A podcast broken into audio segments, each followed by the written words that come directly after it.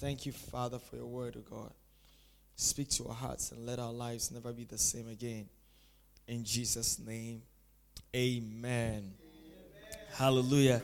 And so I, I, welcome all of us to the week five of our series titled Allow God. Allow God. And so today we're going to look at what I've um, subtitled The Process. The Process. We have learned in the past weeks that when God wants to do something in our lives, He releases a word, a word of promise, a word of encouragement, a word to show us that He wants to do something in our lives. And, and sometimes when you receive that word of God, it looks like God has come down, like everything is going to change the next moment. And sometimes you can be in a service and receive a prophetic word, and it's so detailed, and like, God, you know about me. And, and you feel like tomorrow everything will change. And, and, and, and, and, sometimes that's how it is. But in reality, you realize that your circumstance or situation seem to be the same, or sometimes even becomes worse after you've received that word. And, and so God gives us a promise. God gives us an assurance that He has already predetermined His purpose for our lives. God, in fact, lets us know that what He is going to do in our lives is going to bring glory to His name, like we learned last week, and bring pleasure to Him. But the reality of our lives seems to be different. Sometimes we ask ourselves, why is it that a faithful God, I mean, he's so faithful. We have read about him in the scriptures. We sometimes you even see him working in the lives of people around you, your neighbors. And he's this faithful God, and you are serving him, and you are doing everything and loving him, and yet his words seem not to come to pass in your life. Apart from the fact that sometimes we ourselves can truncate the promises of God by our actions, there is something that accounts to the delay, what we consider a delay in the promise of God being fulfilled. And that is what I call what? The process. The process. And to understand this, we want to go into something that is written in Hebrews chapter 6, verse 13 to 15. Hebrews 6, 13 to 15. It says, For when God made a promise to Abraham, because he could swear by no one greater, he swore by himself, saying, Surely blessing I will bless you, and multiplying I will multiply you. And so, after he had patiently endured, he obtained the promise. Wow. The Bible says that God promised Abraham in fact, God swore after he promised Abraham, and we learned that last two weeks, that God added, I mean, he swore by himself to remind himself of the word. And he gave an oath that, that Abraham, I will bless you. In fact, the passage says, Surely I will bless you. And when God asks surely, means that it, it will really happen. And he says, Surely I will multiply you. But look at the end of the statement. It says, After he had patiently endured, he obtained the promise. In other words, God had given a promise, but there was something for Abraham to endure in order to get the promise. And so, what was Abraham supposed to endure? Abraham was supposed to endure the process to the fulfillment of the promise. And so, to obtain the promise, Abraham had to patiently endure the process. And most often than not, when we see God promise, we think that, oh, it shall happen immediately. It, it, must happen instantly, but that is not the case. So let's look at the process Abraham went through that he had to endure. Genesis 12, verse 1 to 4. He says, Now the Lord had said to Abram, Get out of your country, from your family, and from your father's house, to a land that I will show you. I will make you a great nation. I love this. I will bless you and make your name great, and you shall be a blessing. I can imagine Selena standing in front here and I'm giving her a prophetic word, giving her a prophetic word and saying all this. And she's like, Oh, praise the Lord. Oh, God, you have to do it. God, it's going to happen tomorrow. I will bless those who bless you, and I will curse him who curses you. And in you, all the families of the earth shall be blessed. So Abram departed as the Lord had spoken to him, and Lot went with him. And Abram was 75 years old when he departed from Haran. Can you imagine? God told Abraham, Go to a land that I will show you. In fact, that is, that is a whole other part of the story. He didn't even know where he was going. But God said, Go to a land that I will show you. And at 75, Abraham set off not knowing where he was going. And if I was Abraham, I would expect that, I mean, at 75, God, you consider that I'm, I'm an old man. I mean, I'm growing old. So the promise should come quickly. But look at what, what, what we read in Genesis chapter 21, verse 5. The Bible says, Now Abraham was 100 years old when his son Isaac was born to him. Wow. So God sends an old man out at 75. He doesn't even know where he's going. And God tells him that I will bless you. I'll make your name great. In you, all the families of the earth shall be blessed. This will happen to you. And then 75, he journeys, and then it's only at 100 years that he sees the promise. 25 years. 25 years, and he has to patiently endure. And the 25 years were not like they just happened. You and I know how 25 years can be. In fact, we know how one year can be when you are waiting for something that God says He will do in your life. You, you know, one year can look like it can look like 10 years, it can look like 20 years. I mean, if you received a prophecy last December, I mean, 31st night, it, it shall be well with, and like, God, God, you spoke to my situation. In, in, your mind 2023 something good should happen ah we are in september nothing is happening it looks it looks so like so far away now let's look at the timelines that, that Abraham had in his life from 75 to 100. Abraham went to the land of Canaan. In fact, that's where God told him to go. Then there was a famine in Canaan, so he moved to Egypt, where he had to conceal the identity of Sarah, his wife, because he feared they would kill him, kill her. Then Abraham came back to the land of Canaan. At that point, God told him again, assured him that his descendants would be like the dust of the earth. Then Abraham went to rescue his nephew Lot. So imagine all this is happening in 25 years. Then from there, God assured Abraham that no one will inherit him. It will be his own son from his own body. But at age 85, there was no son. Then Sarah said, Jack, Abraham, you know what? Let's help God. Maybe, you know, maybe we are not doing what God says we should do the, the child will come, but we have to do something, you know. So so Abraham goes for Hagar, and then they give birth to Ishmael at the age of 86. And God says, This is not the one. So Abraham is going to have to believe God and trust God. At that moment, Abraham knows that the problem is not him, the problem is Sarah. Because if it was him, Hagar wouldn't get pregnant. So, so you can imagine the marital issue that one will also create. No wonder Sarah had to sack Hagar because Hagar too was a two girl. You know, all of this drama was happening in Abraham's life in 25 years. Then at age 99, God appeared again to Abraham to reaffirm his covenant. He says, I'll make you exceedingly fruitful. I'll make nations of you, and kings shall come from you. I mean, if I was Abraham, I, I would get angry with God. Because I've waited for 24 years, and now you're telling me you make me exceedingly fruitful. And according to Romans chapter 4, at that point, Abraham's body was also dead. So at first it was Sarah's womb. Now Abraham's body is what? Is dead. There's no way they can produce. But God said, I will make you exceedingly fruitful. Then Abraham had to go to the land of Gerar. And then finally, Isaac was born at the age of 100. Can you imagine this is your life? Like God gave you a promise and you had to go through. It's, it's like curse and bends. I mean, God told you come to come to Dodowa. You came to Dodowa. Then all of a sudden there was a famine in Dodowa. You had to move to Kumasi. Then from Kumasi you had to come back again to Dodowa. That, that's how, how how Abraham's life was. And those days they didn't have cars, so you can imagine that the journey. You can imagine the how tough it was. You can imagine how difficult it was. And, and on top of that, you can imagine how Sarah was saying, Abraham, give me a child. Abraham, give me you know, a lot of things were happening. But God had to let Abraham go through all of this because something greater was coming through. And so the Bible says that Abraham had to endure the process. Can I tell you, people of God, that everything that God has said concerning your life, he, He's standing by that word, but there's a process to the fulfillment of that word. It is not going to come easily. It's not going to, it's not going to happen tomorrow. It's not going to happen just at once. But today, this generation, what we like to hear is receive it. It shall happen. Receive it. Name it. Claim it. Take the chair. Shake it. I said it's coming. And then maybe tomorrow, then, then, then coming Friday. Friday, we're having, um, what do you call it? Praying over your your documents. Bring all your documents. I said it shall happen. But but but that's not how it happens. It doesn't happen like that. God can do it instantly, but God chooses to take you through what? A process.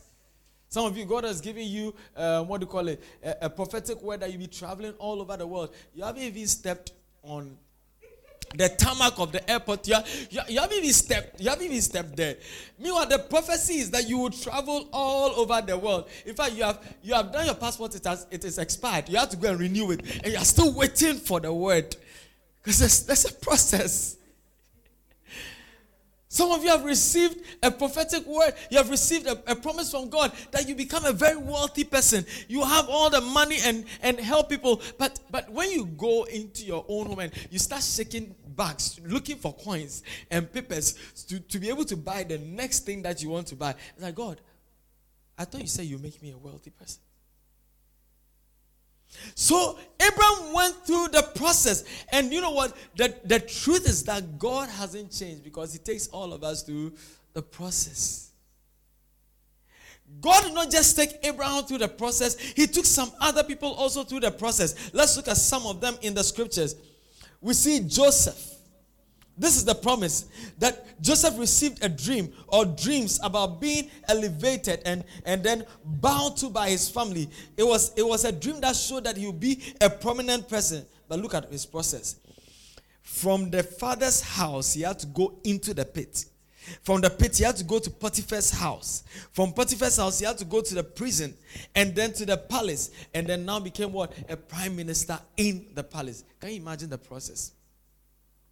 And according to some theological studies, it took um, Joseph was, was, possibly around 17 years, and, and by the time he was ascending um, to become the prime minister in the palace, that was about 30 years. So you can imagine the, the length, the duration.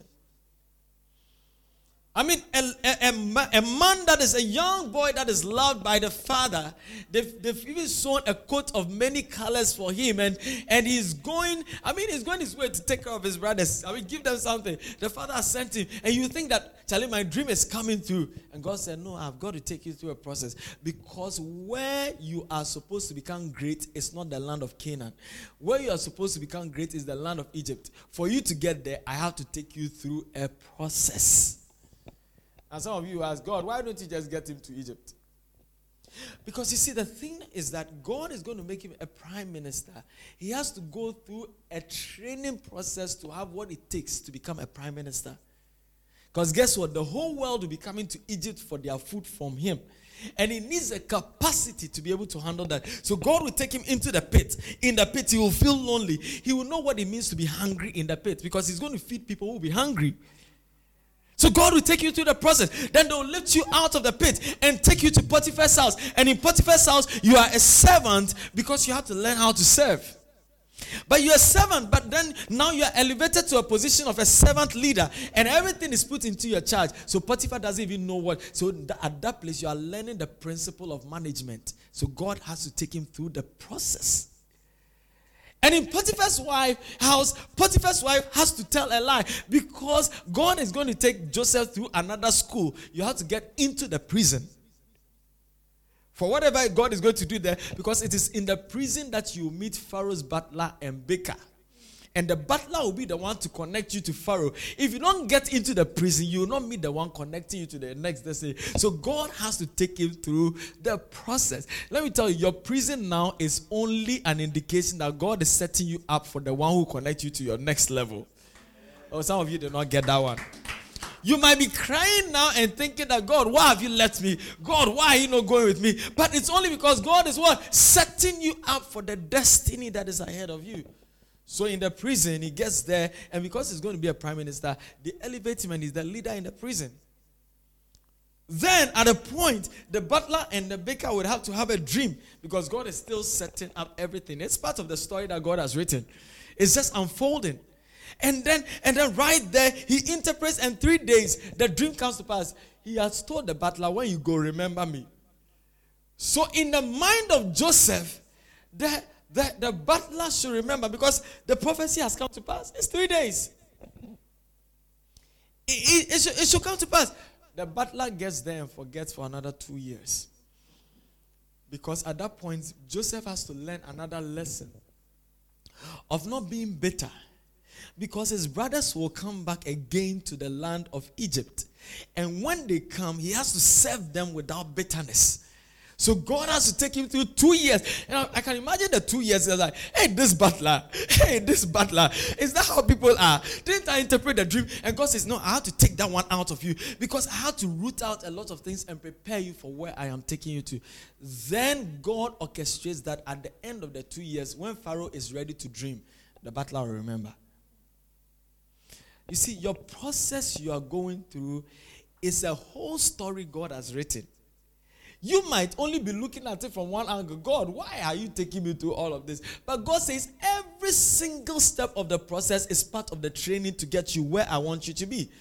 And some of us don't want to go through it because we think that, oh, life must come easily for us. But if God doesn't allow you to go through, you won't have what it takes to become what He wants you to be. And so, God, I always tell God, God, I want you to make me ready for where you are taking me to. Because for some of us, you are praying for the success, but you are not ready. The success will kill you. You don't have the capacity. Some of you, God elevates you where He's taking you to. You have too much pain and bitterness in your heart that you will you will, you will use the success to work against people. Sometimes you don't even know what is in your heart until you get there. Some of you, there's pride. Some of you, there's something. There's impatience. Some of you, some of you, you you you you don't know what you can do when you have the level of influence God will give to you. Before you realize you have side check one, side check two, side check three, side check four. Because because God hasn't the thing hasn't been done. So God will take you through a what? A process in order to get you there. Can I tell you the greater the destiny, the more intense the process. So some of you are like, God, I want to be great. God, I want to be influential. God, get ready for a more intense process. It's not going to come easily. So we have Moses. He's been given a word. He has to be the deliverer of the children of Israel from Egypt. Yet Moses has to, I mean, find himself as a baby on the and then end up in Pharaoh's palace because he's going to come back again to redeem the people from that same palace. So he has to learn the protocols of Egypt. Look at the process. You see, God is so wise. so he takes him through, I mean, the, the palace in, in Egypt. And according to history, Moses and um, um, Ramesses, Ramesses was, was, was, was a son of Pharaoh, and Moses was, was Pharaoh's daughter's son.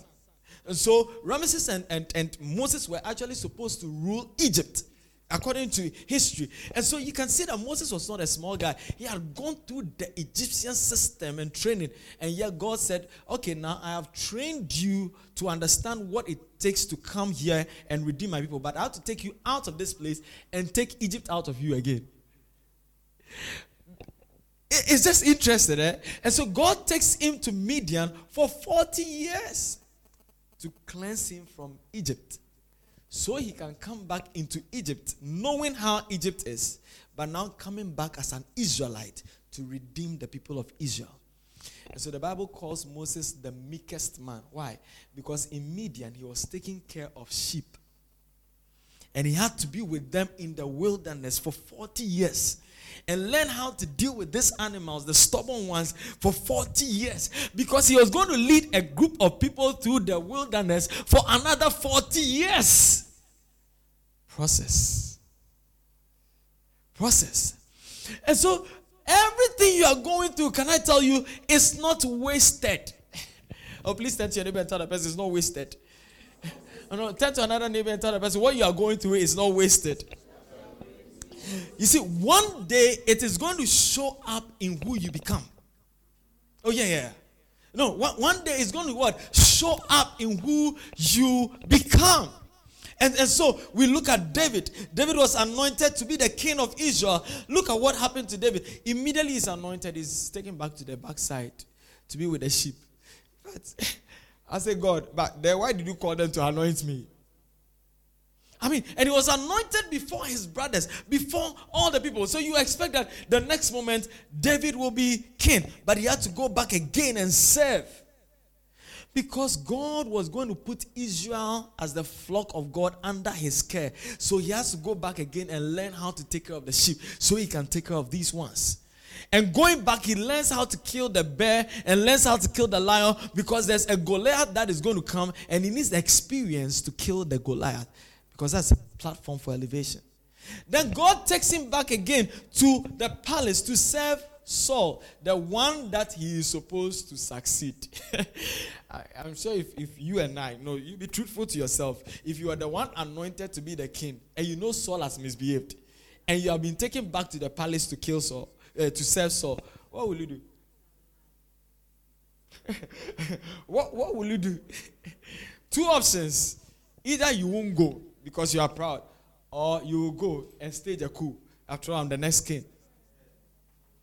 But David went and served. And when he served, Saul tried to kill him on different occasions. But guess what? David still had to serve because God was going to work something in the heart of David. And so the Bible says that David was a man after God's own heart who had to do all the will of God because he had gone through all the afflictions in order to be able to lean on God. And so you, you read the Psalms and you see the writings of David, and you see a man who has learned to lean on God, a man who has learned to love God. You know, some of you, God will allow you to go through what you are going through because that's the only way He can get you. No, that's the only way He can get your attention. That, that's the only way He can get you to love Him and serve Him and know Him. So David had to go through all of this. And even after, I mean, Saul died, he had to only reign over two tribes. See, God is a God of process. Then all of Israel was entrusted into his hands, and you think that that's the end. Then Absalom, his son, rose up against him.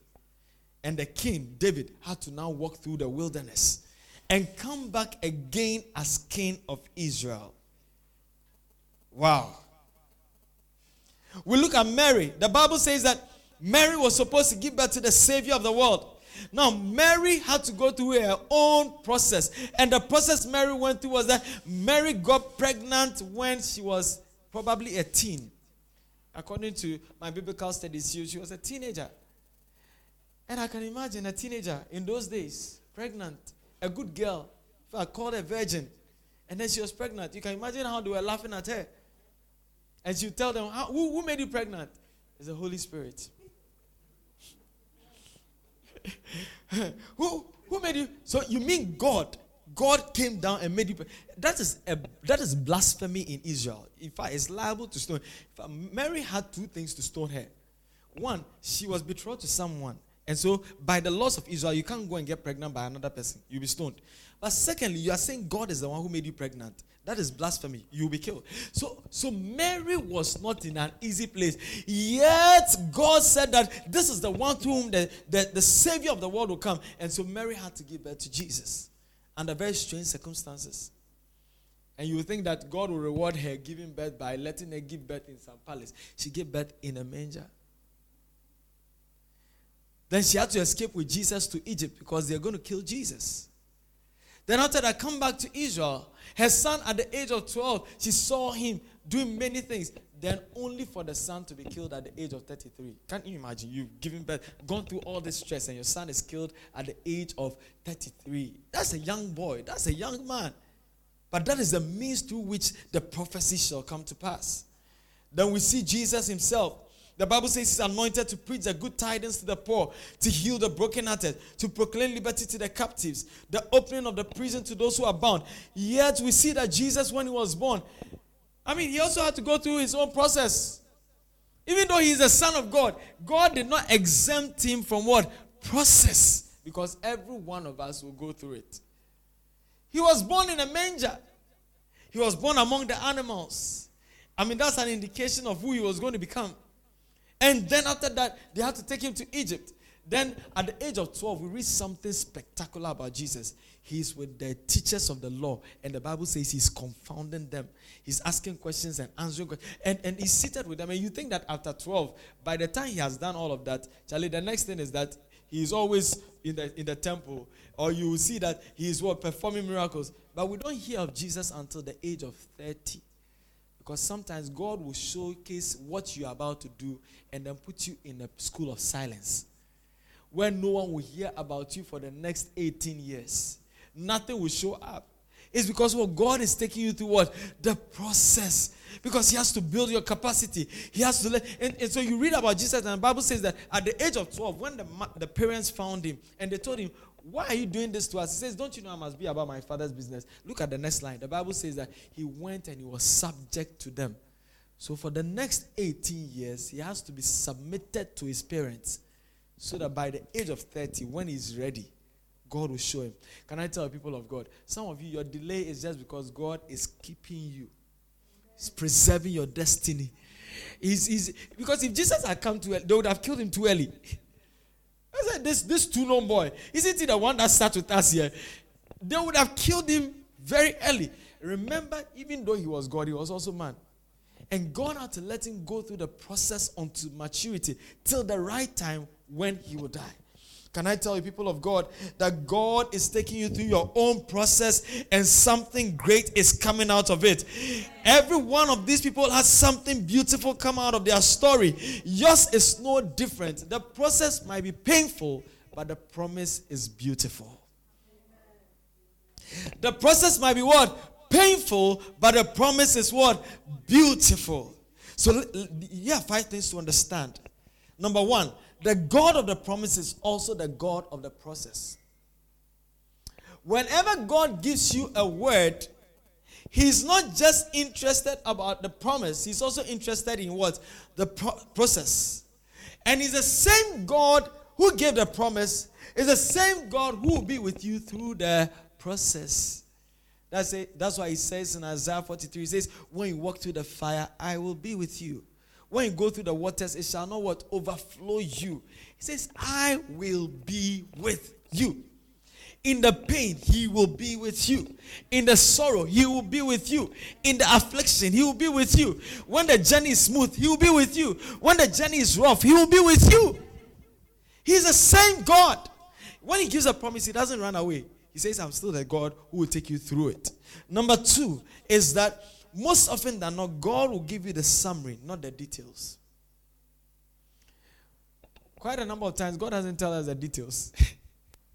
he only tells you the summary. I'll make you great. I'll multiply you. I'll do this. You shall become this. How many of you have, have ever seen God telling you, okay, so because I'm going to do this for you, tomorrow you will go through this. Maybe next two weeks, something this. No, no, God doesn't tell you. In fact, God, if God gives us the details of our lives, and some of us will be scared.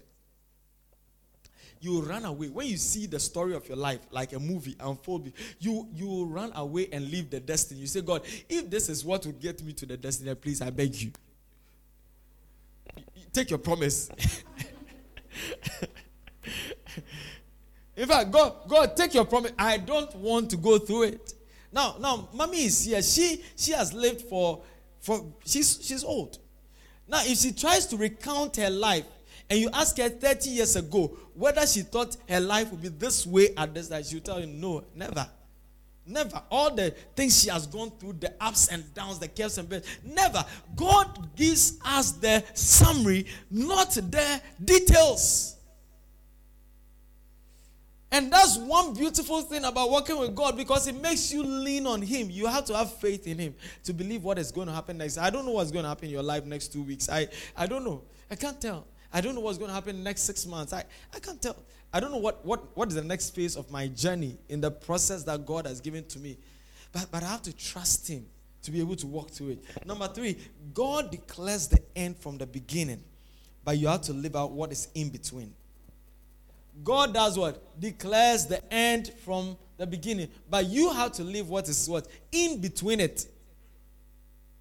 So at the beginning, God says every good thing about you. He says that is the end. I am telling you the end right here. But from here to that place, you would have to do the walking. You, you have to go through it. You go, you have a marriage that might not work you go through this, your child will do this, this will happen. Like a lot of things will happen in your life, but it's all because God is getting you there. And out of every pain, God bets a beautiful story. Out of every pain, God does what? Births a beautiful story. Number four, the process God takes you through is part of His faithfulness to His word. See, because God is faithful to His word, He has to let you go through the process. So that you can see the full manifestation of His word. Some of you, God had to let you relocate somewhere under very difficult and strange circumstances. But it's all part of because He's faithful to His word. He says, I will do this and that. So I have to let you.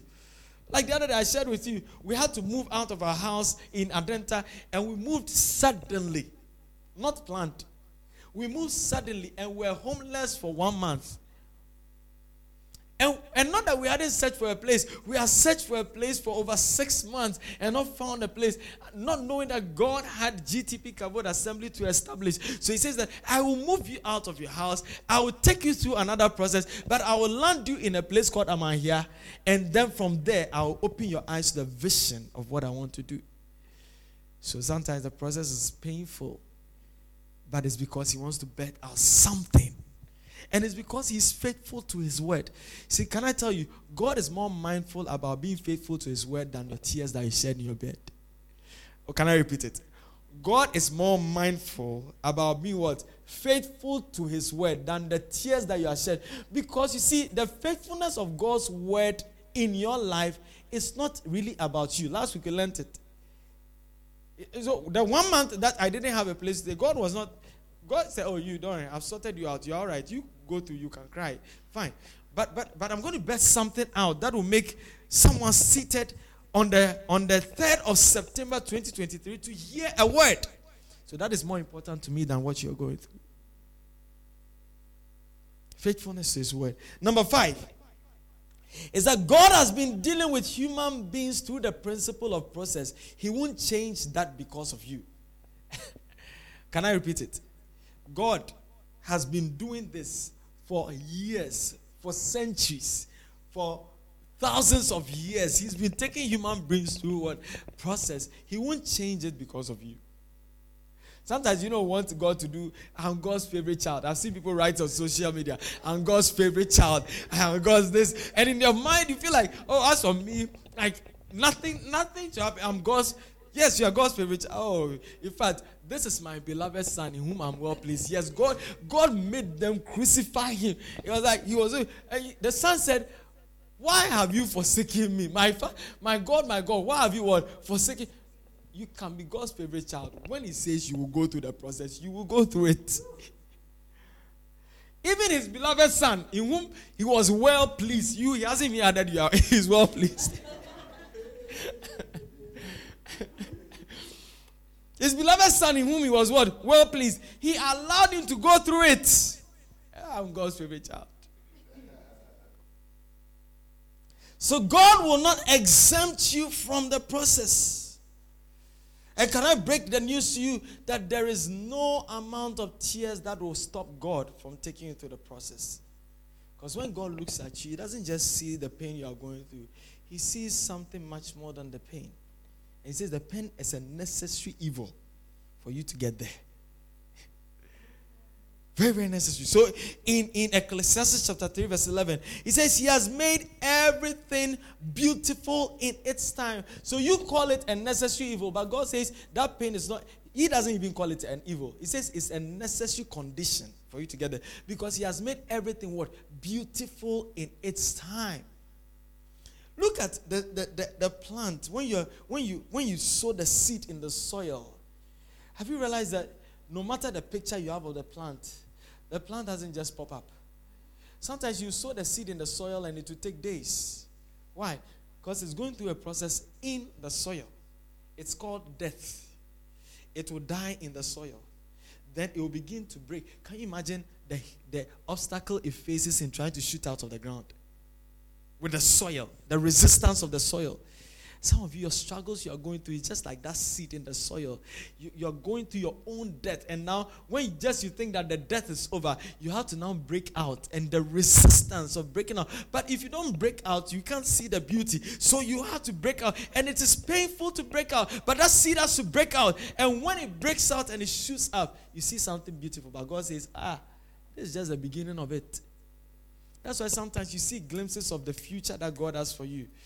You, you, you go through a, a difficult moment, and then all of a sudden things things calm down a little and things are looking so nice. And it's like, God, oh, I like it. Let it continue. Let, let the season continue. And God says, No, no, you just shut up. I just gave you a breathing space. You just shut up out of the ground. But the actual thing hasn't come. Let's wait. Let's go through the process. So now God says, Okay, you breathing, you, you, you, you have done your breathing a little. Let's continue. Grow. So as you're growing, the sun is hitting the, the plant, the rain is hitting. But it's all part of the process for growth. You think when the sun is scorching the, the plant, it says that, hey, this is part of it. I like it. No, no, no. Sometimes the sun can be very hard, but the plant needs it. Sometimes the rain can be very hard, it's very hard for that small plant, but the plant needs it. And so it has to go through what? The process. Because there's a time called it's time. It's time. It's time. In its time, He makes all things beautiful. Until that time comes, it still has to go through. It has to be under the weather. It has to go through pruning. It has to go through a lot of things. And so finally, when the plant has grown and shot up, it starts bearing fruit. And even the process of bearing fruit is another whole process. Because it flowers. But he has to, he has to go through manufacturing and tap from nutrients from different places. And before you realize the plant is now a full-fledged plant with fruits on it. And guess what? The plant does not eat the fruit. Other people eat the fruit. Because what God is doing in your life is not for you. That is why God is taking you through it. It's not for you. It, it's not for you. If it was about you, God would have done it a long time. Look, if it was just about you, your prayers, God would have answered the day you prayed. Everything would have been settled, but it's not because of you. Joseph, he had to go through it because it wasn't because of, he had to preserve a generation. Later, so God had to take him to God. God was, I'm sure Joseph was crying. God said, Joseph, you don't know there are thousands of people whose destinies are dependent on you, so you have to go through it. If you understand this truth, eh, from now on, you will turn your prayers of pain into thanksgiving of joy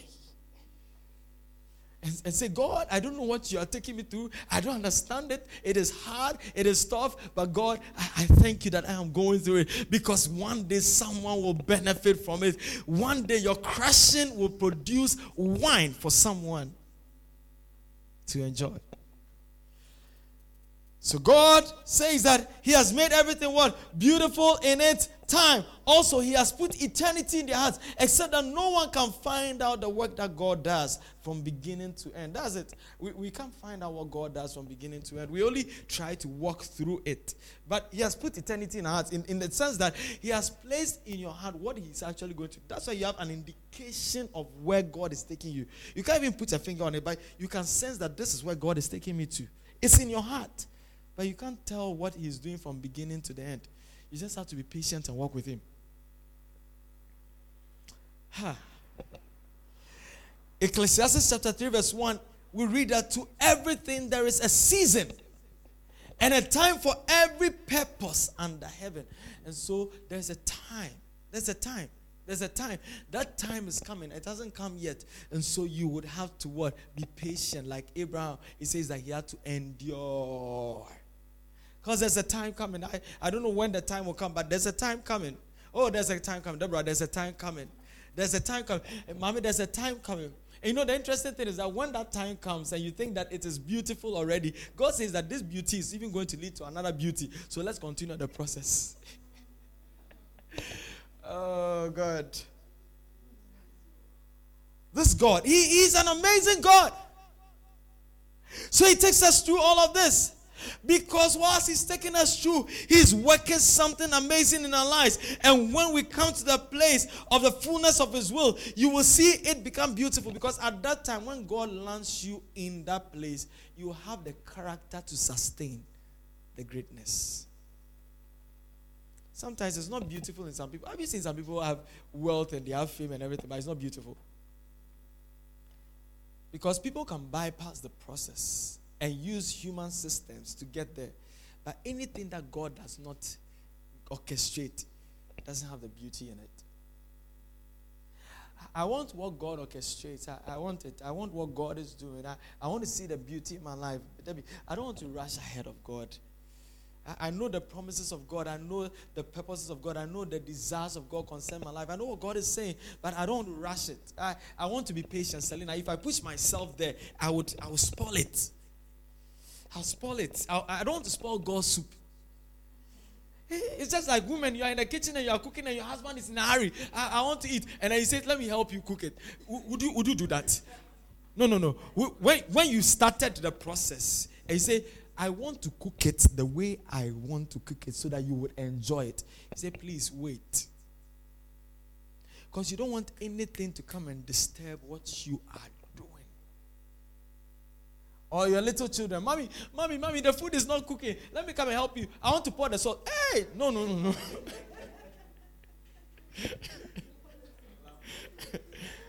no, no, no. You will not because what? It will spoil what is coming. Let me tell you, people of God, God is in His kitchen and He's preparing something amazing. You don't know how long it is taking, but God says that I will not rush the process. When the time is up, I will make it beautiful and I will serve it to you. I will serve it to you. So, so what do we do then?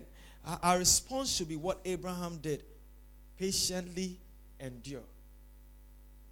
The Bible says he patiently endured. And, and that word in the Greek means to be long spirited. That is forbearing. In fact, we get the word long suffering from that word. It means that you don't lose heart. You, you don't give up. You, you stand. You say, God, I don't know how long it will take, but I will stand with your word. Because your word is a word of assurance. I will stand with the word. It might be tough, but I will stand with the word. It might be difficult, but I will stand with the word. It might not be easy, but I will stand with the word. God, I don't know what you are doing, but I will stand with the word. It's not easy. Look, let me tell people of God, it's not, it's not easy anywhere. It's not easy anywhere. But he says you have to what? Patiently endure. Do you know the number of times I come to church and I ask God, God, how long? I was like, God, do do you know the psychological battle I have to fight every Sunday? Every single Sunday. And and and you know, you ask God, God, what haven't I done? In fact, last week I was recounting everything I know a pastor should do to grow a church. Outreach, evangelism, follow up, prayer, fasting, all night prayer. What? God, what haven't I done? Like, you have to come the next Sunday with hope. And yet, when you come the next Sunday with hope, God will crush the hope. And like, God, what is happening? When, when, when am I going to go through again? The next Sunday, you have to come back again. Fight the same psychological battle. The next Sunday, come back again. Fight the same psychological battle. These past few weeks, we have been praying every single day. We come here, we pray, and you are thinking that when we pray, as we are praying, God will move. Like the people will run, and then you come the next Sunday, and God will say, ah, "You continue praying." Still, still doing it. You have to what? Patiently endure. And sometimes you ask yourself the question, God, what is the matter? After you call all the people on Sunday, after you call the people, and you call, why didn't you come? The excuses are just amazing and annoying. But God says it is all part of what? the process. It's part of the process. So he says, after he had what? Patient, because God will let you go to what we call long suffering. It's not short suffering. It's, it's long. You have to suffer. Look, you have to suffer it. Oh, yeah, yeah, yeah. You have to go through it. Oh, God, what's the next pain? He won't tell you. You will go through it. Selena, I don't even know whether God will next week Sunday when I come. Any of you will be here. I have to come. You have to work patiently endure the process. And yet God has revealed it and shown us we have had overflow in this place, overflow at the car park. God, when is it coming? I don't know. I will not tell you. hey God, is that what you're going to do? Yes. You have to what? Patiently endure it in your business. You have done everything marketing skills, marketing strategies. You have done ABCD. You have done social. You have gone for every seminar. When they say this seminar, you go for it. You apply the principle. Nothing is happening. It's Process. And some of you, your life is like the Chinese bamboo tree. Do you know how it is? The Chinese bamboo tree, when they plant it, it doesn't shoot up. Oh. It stays in the ground for five years. Then, when it finally shoots up, within a matter of weeks, it shoots up nine feet tall. But all the while, when it is in the ground, you would think it is dead. It's not dead. It's growing down in order to grow up. it is going up. So when you see it shooting up, you think that it is like a mushroom, like it just it just got up and shot up. It has been in the ground, going down and going down and going. And when it shoots up, it shoots up taller than all the trees around it. Some of you are like the Chinese bamboo tree. Someone says, God forbid. God, this is not my story. You can do all the God forbid, tofiakwa, whatever. You will go through it. It won't change it. It won't change it. It's a process. So the Bible says that after Abraham had what? Patiently endure. Can I tell people of God? Don't quit. Don't give up. Don't lose hope. You have to keep your eyes fixed on the promise that God has given to you. So let's wrap up with this. Hebrews chapter 12, verse 1 to 2. Something interesting is said there. It says, Therefore, we also, since we are surrounded by so great a cloud of witnesses. And I like that because he's telling us that, look, there are people who have gone ahead of you. They are now clouds of witnesses. There, there, there's Abraham there, there is Joseph there, there is David there. There are many great men and women of God, and there are many people who have patiently endured and gotten the promise. Some of them, in fact, in Hebrews chapter 11, the Bible says some of them died not having received the promise. They are all part of the clouds of witnesses. Their children came to receive the promise. And, and, and they are all there. And the Bible says, because we see them, they are all around us. Let us lay aside every weight and the sin which so easily ensnares us, and let us run with endurance the race that is set before us. Because when you're running the race, you don't need anything to keep you back. So he says that lay aside the weight and the sin that easily besets you, because you're running a race which is tough. Already the process is tough, so don't go and add weights and sins to it. The, the process that God is taking you to is so, so that you don't end up like the Israelites, you know, two years to, to the promised land and you end up adding another 38 years. So some of us, our process, we are rather elongating it. You are making it longer by your own actions and attitudes. So he says, lay aside every weight and the sin that easily besets you, and let us run with what? Endurance. Again, the word endurance is there. That is set before us, the race that is set before us. But look at what how he ends it. Looking unto Jesus because he's the only one that we can look onto in order to be able to get to the destination. Looking unto Jesus, who? The author and the finisher of our faith, who for the joy that was set before him endured the cross, despising the shame, and has sat down at the right hand of the throne of God. Look at how beautiful the picture is. It's, it's, it looks so beautiful here. But, but it's, not, it's not as beautiful as it's written here. He says, He what? For the joy that was set before him, endured what? The cross, despising the shame, and is now seated at the right hand of God. Jesus.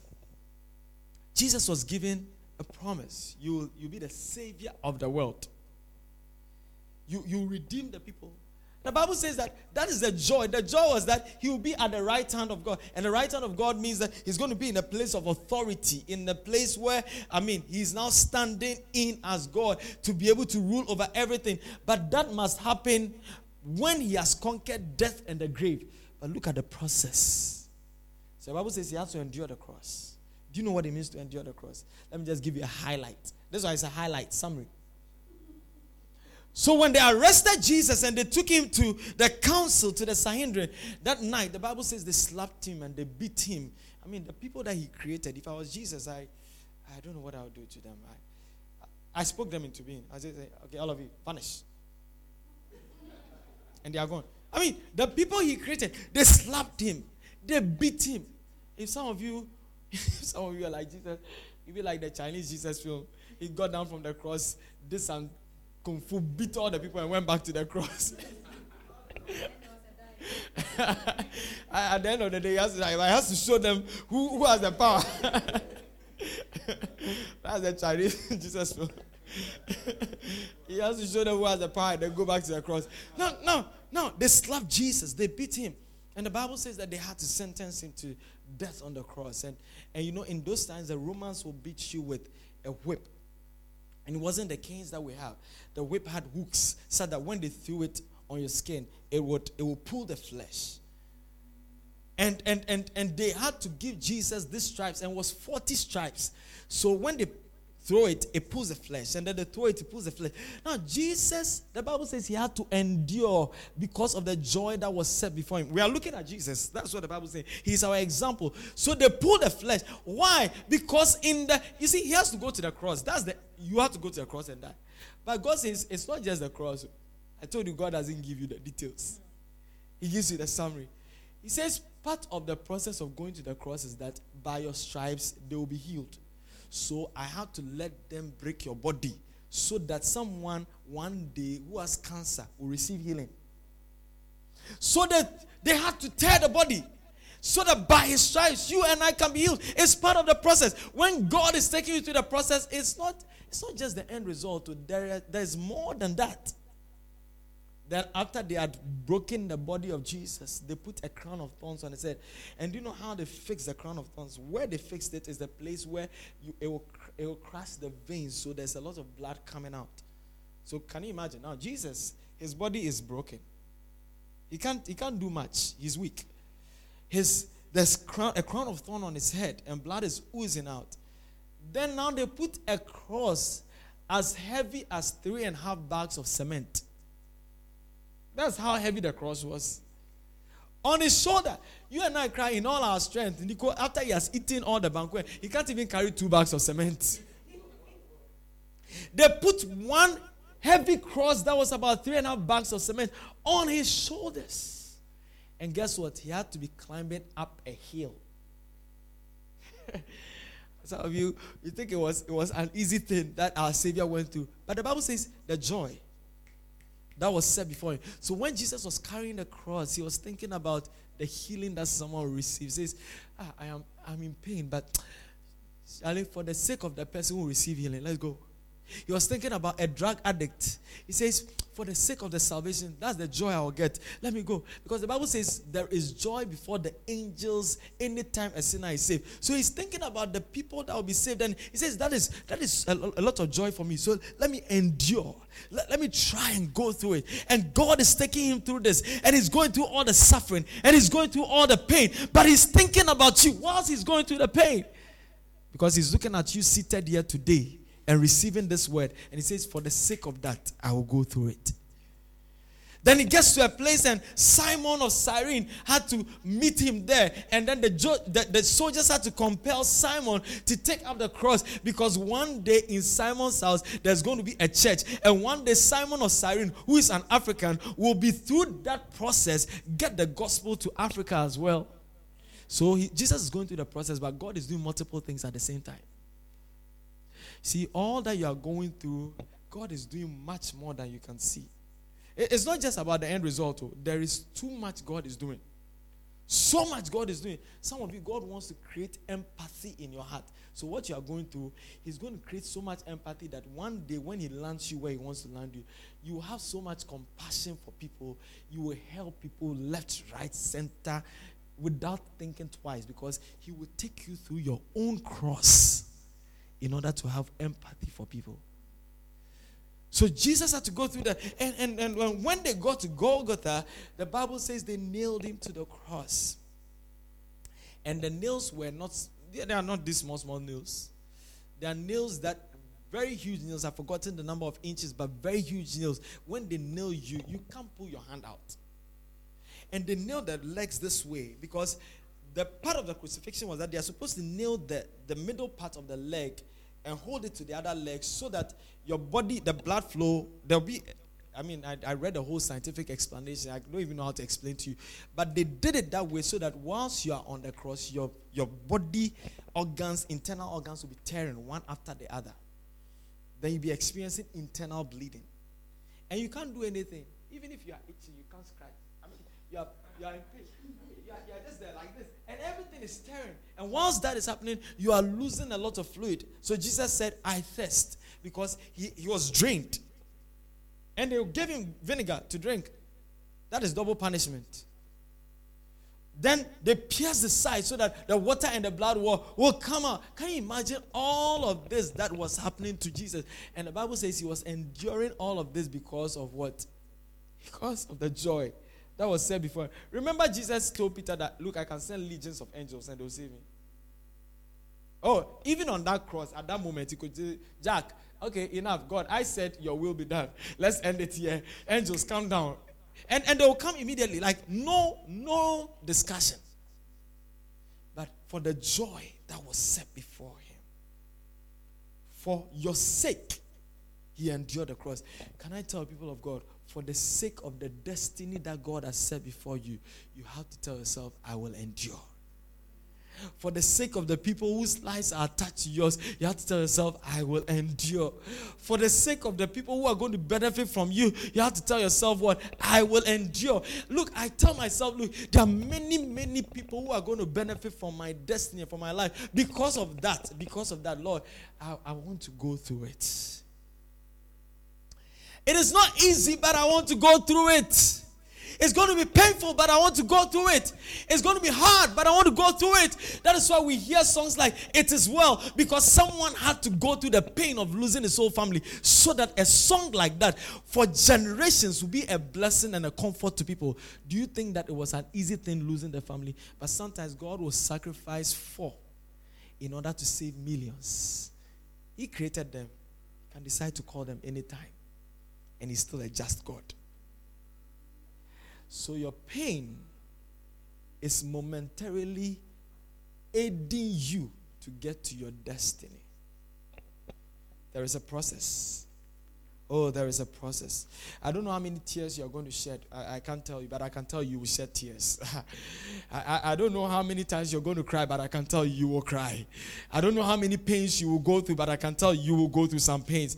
I don't know how many sufferings you will go through. And, and today, that's not the gospel. I know, I know this is not the gospel. The gospel, the gospel of today is, you shall receive it. You are blessed. Portia, you are blessed. The visa is coming. Everything is coming. Uh, that, that's, that's the gospel of today, right? Oh, Deborah, I see you. You are traveling. The airplane is flying all over the place. They, they not even stop it. They are in the air. I mean, that, that's, what, that's, what, that, that's, that's what you want to see. That's what you want to hear. But there is a process. There's a process. And if you're going to become great, you should know that what you will go through will be great. It will be intense. It will be tough. It will be hard.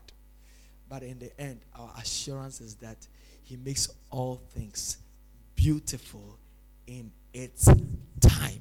There is beauty at the end of the story. And that is our encouragement. Just rise to our feet as we thank God. Just lift up your voice and thank God. Let's thank God. Let's thank God. Let's thank God. Bless the name of the Lord.